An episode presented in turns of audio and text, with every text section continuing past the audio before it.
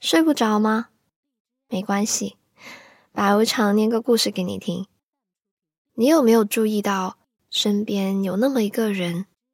你生病的时候，他给你买药倒水；你恋爱了，他给你出谋划策；你失恋了，他陪你通宵畅饮。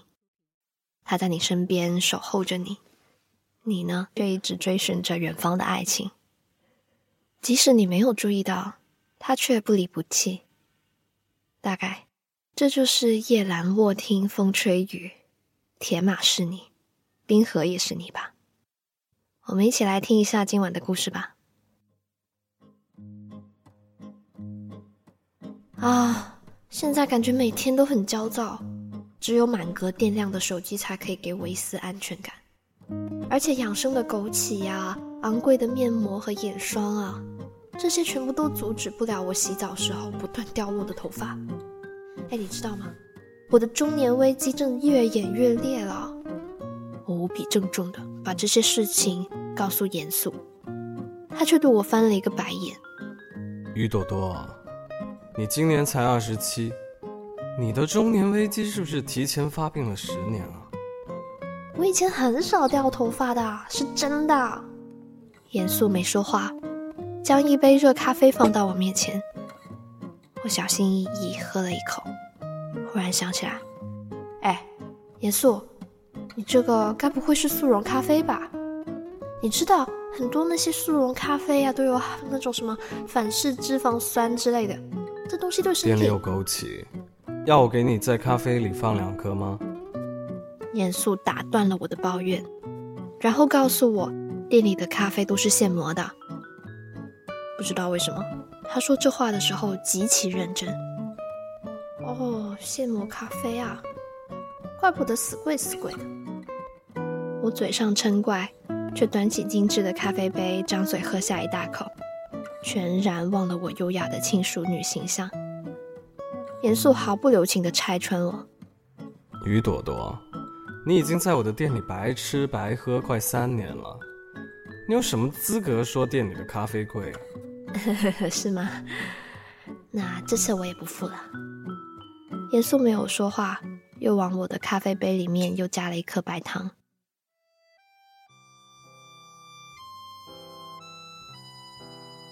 我打量一下严肃经营的这家书店。店开在路边，闹中取静，装修成干净简洁的北欧风。黄色光源和灰黑色的街道形成了某种对比。面积不算大，书也不算多，但这里的书都是严肃精挑细选的作品，每一本他都看过。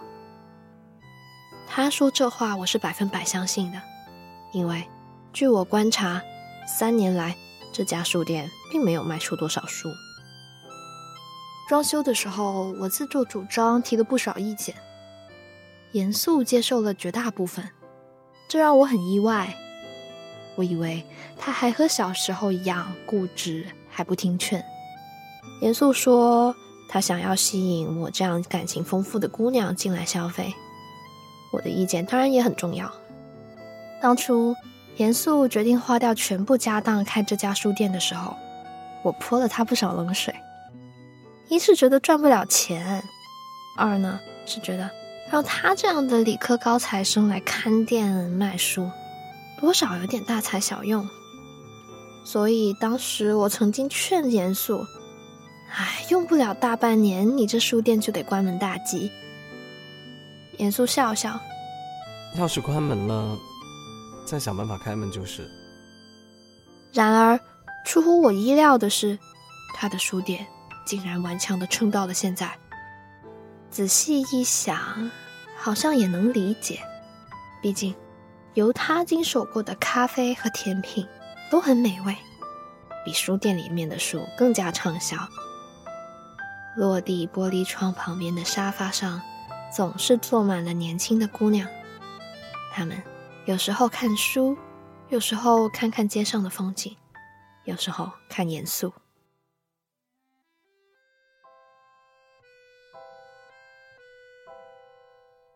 今天店里并没有太多人，严肃好像也不怎么忙。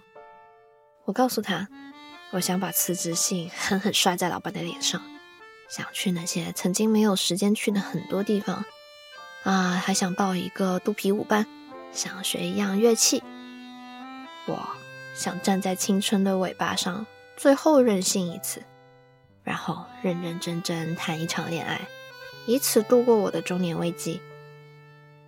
严肃皱了皱眉，第一时间驳斥了我那些不成熟的想法。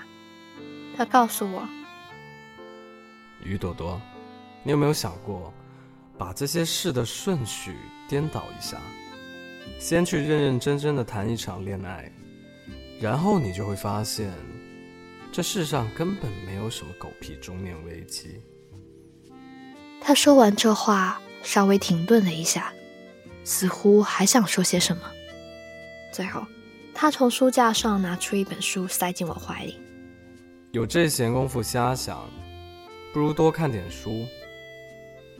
我扫了一眼，嗯，是本《一千零一夜》。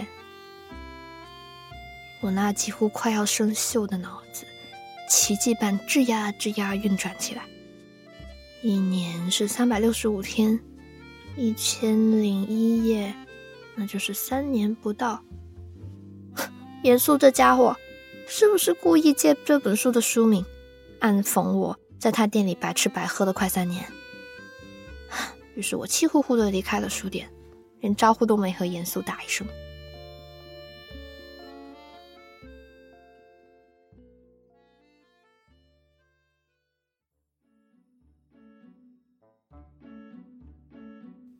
过了几天，我又挑了一个阳光不错的午后，跑去严肃店里，只是。我兴冲冲推门进去的时候，正巧看见一个姑娘在柜台前向严肃告白。姑娘双颊透着淡淡的粉色，浑身洋溢着青春气息。她把巧克力和信封交给严肃，低头微笑。我走过两人身边，严肃明显慌了一下。我识相的装作不认识他，径直向窗边的座位走去。然而，行至中途又忍不住折返回来。严肃眼睛一亮，不确定的叫了我的名字：“于朵朵。”我没理他，直勾勾望向那个姑娘。美女，你用的腮红是什么牌子的？得知详细品牌和色号之后，我回到座位上，给自己下了个订单。那一瞬间。我觉得自己仿佛变得同他一样，浑身散发出青春的气息。然而，付款之后，空虚随着空调冷气一同吹进我的心里。唉，可恶的中年危机，似乎又一次潜伏在了我的周围。光洁的玻璃窗上，映出严肃和那姑娘的身影。我看了一会儿。唉，觉得自己特别八卦。上次那本《一千零一夜》还放在原来的位置上，我随手拿来，心不在焉的翻着，希望可以转移一下我的八卦的注意力。我记得书里有一个阿里巴巴与四十大盗的故事。至于为什么会忽然想起它，我想，大概是因为我最近芝麻吃多了吧。故事里说。只要大声喊出“芝麻开门”这句咒语，盗贼们藏宝的山洞大门就会自动打开。阿里巴巴知道这个秘密之后，进山洞取了一小袋金币回家，还清了贷款。而他的哥哥哥西姆知道这个秘密之后，想把山洞里的财宝全部拿走，然后他死了。哥西姆忘记了开门的咒语。他被归来的强盗杀死了，强盗们还把哥西姆的尸体切割成好多块，挂在山洞门口，警告其他觊觎宝藏的人。小时候老师讲过这个故事，他问我们听完后懂得了什么道理。我自信满满的举手发言：“老师，这个故事告诉我们，拿别人东西的时候一定要少拿一点。”因为这个回答，我被罚抄自己的名字一百遍。我偷偷用橡皮筋把三支铅笔绑在一起写，字写的歪歪扭扭，像狗啃的一样丑。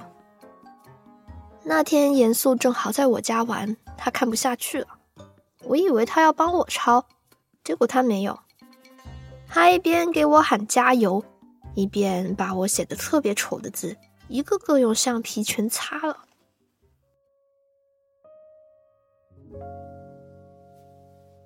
我正想着以前的事，严肃的声音却在旁边冷不丁的响了起来。你觉得戈西姆为什么会死呢？我抬头看了一眼，那个向他表白的女孩子好像已经离开了，大概是对我的神游有点不满。严肃轻咳了一声，又重复了一遍刚才的问题，顺便把一杯热腾腾的咖啡放在我面前。哼。贪婪呗，我想都没想就回答他。严肃摇摇头。他死于记性不好。如果当时你这样回答老师的话，被罚抄名字的人一定是你。严肃听我说完，微微笑了一下，然后在我对面的座位坐了下来。那个位置一直是留给我那些相亲对象的。第一次看见严肃坐在那里，说实话，我有点不太适应。是啊，在过去的三年里，我在严肃的书店里相亲过许许多多的男人，然而至始至终我还是一个人。后来，我把这种没有后文的见面当成了生活的一部分，对感情的事不再抱有任何的期望。我不抗拒和他们见面。聊天，只是因为想来严肃店里喝一杯咖啡，吃一块蛋糕。关于这件事，严肃还特意找我谈过话。他说：“于朵朵，你知道别人在背后怎么说你吗？”好笑，你觉得我会在意别人怎么说我吗？我对他翻了一个白眼。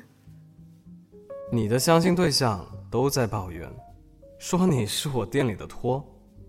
喝每日限定的咖啡，吃最贵的蛋糕，到最后，却连他们的微信都拉黑了。严肃笑了一下，有一点嘲讽的样子。于朵朵，我是不是该谢谢你照顾我的生意啊？嗨，我要是托，才不会来穷酸书店相亲呢。我对严肃竖了个中指。我要带着我的相亲对象们去高级餐厅里面蹭吃蹭喝。还能拿回扣，多好！严肃又笑了一下。严肃笑起来的样子其实很好看，只是眼角会有一些细小的皱纹。我每次看他笑，才会意识到，那个别人家的孩子早就已经长大，和我一样有了中年危机。总有一天，他还会成为别人家的男人。到那个时候，我又会有什么样的心情呢？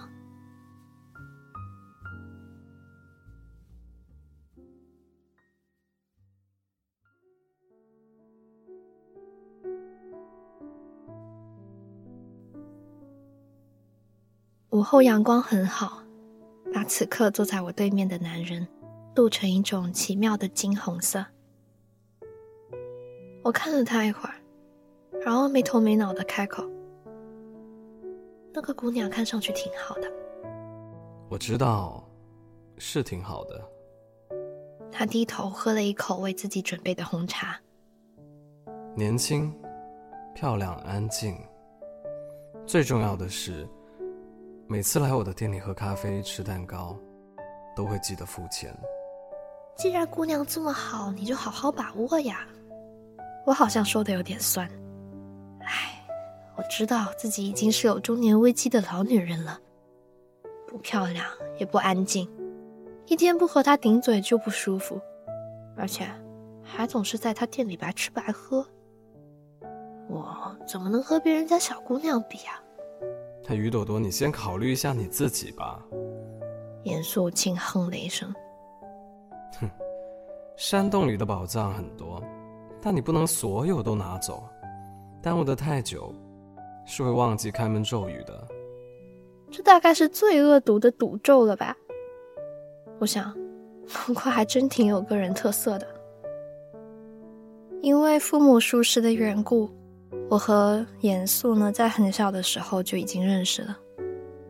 起初，我觉得严肃对我来说很特别，但渐渐的他就变得不那么重要了。我想，可能是因为长大了，心里要装的东西比以前更多了。他太占位置，必须扔掉。高中的时候呢，我开始注意除了严肃之外的其他男孩。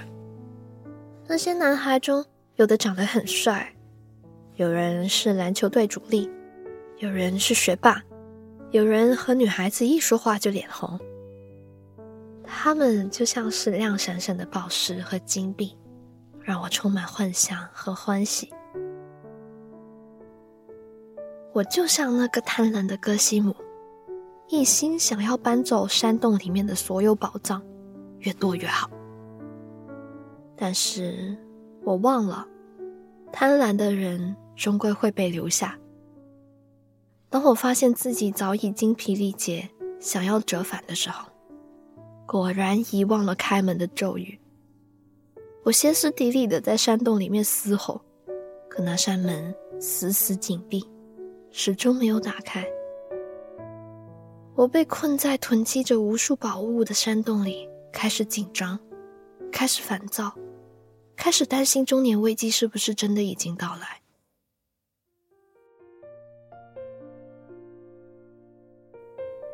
我像是在告诉严嵩，又像是在告诉自己：如果门外有一个记得咒语的人在就好了。等他念出正确的咒语之后。我立刻头也不回的就往外走去，严肃皱了皱眉，纠正我：“在门外念咒语的人是强盗。”我不服气：“那也比困在山洞里强啊！”严肃盯着我看了一会儿，然后缓缓说：“于朵朵，我知道咒语的。”我假装没听清楚：“啊啊什么？”芝麻开门，他大声说了一遍。轰！店里面的客人都在用奇怪的目光看着我们。我脸上火辣辣的疼，急忙端起咖啡杯，拼命喝下一大口咖啡。我看了一眼严肃，嫌弃道：“轰又是什么鬼？你今天是不是吃错药了？”轰就是开门的声音。他说。严肃，很严肃，一点都不像在开玩笑。在我考虑要不要编个段子发朋友圈的时候，严肃的声音又忽然飘了过来：“山洞的石门已经打开了，于朵朵，你要不要走出来？”我愣了一下，恍然间好像明白了些什么。我慌忙起身。低头在包里面翻找钱包，啊，那个咖啡多少钱？我今天付钱，肯定付钱。你你别开我玩笑啦！不用，今天我请你。严肃平静的说。他想了一下，又说：“和你相亲，不是指定要在这家店消费的吗？”我停下动作，我看见玻璃窗里面映照出来的自己。好像整个人都被淡淡的粉红色笼罩着，仿佛一瞬间年轻了十岁。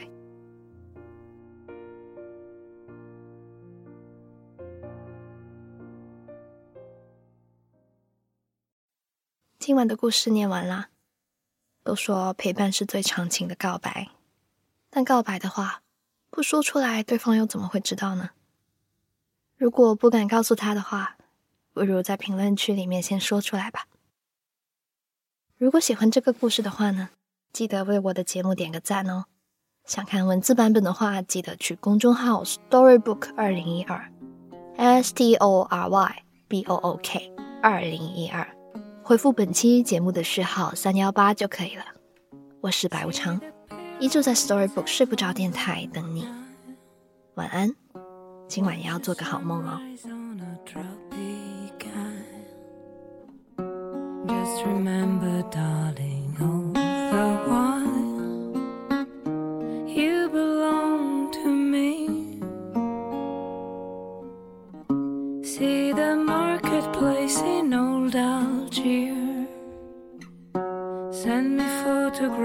senses.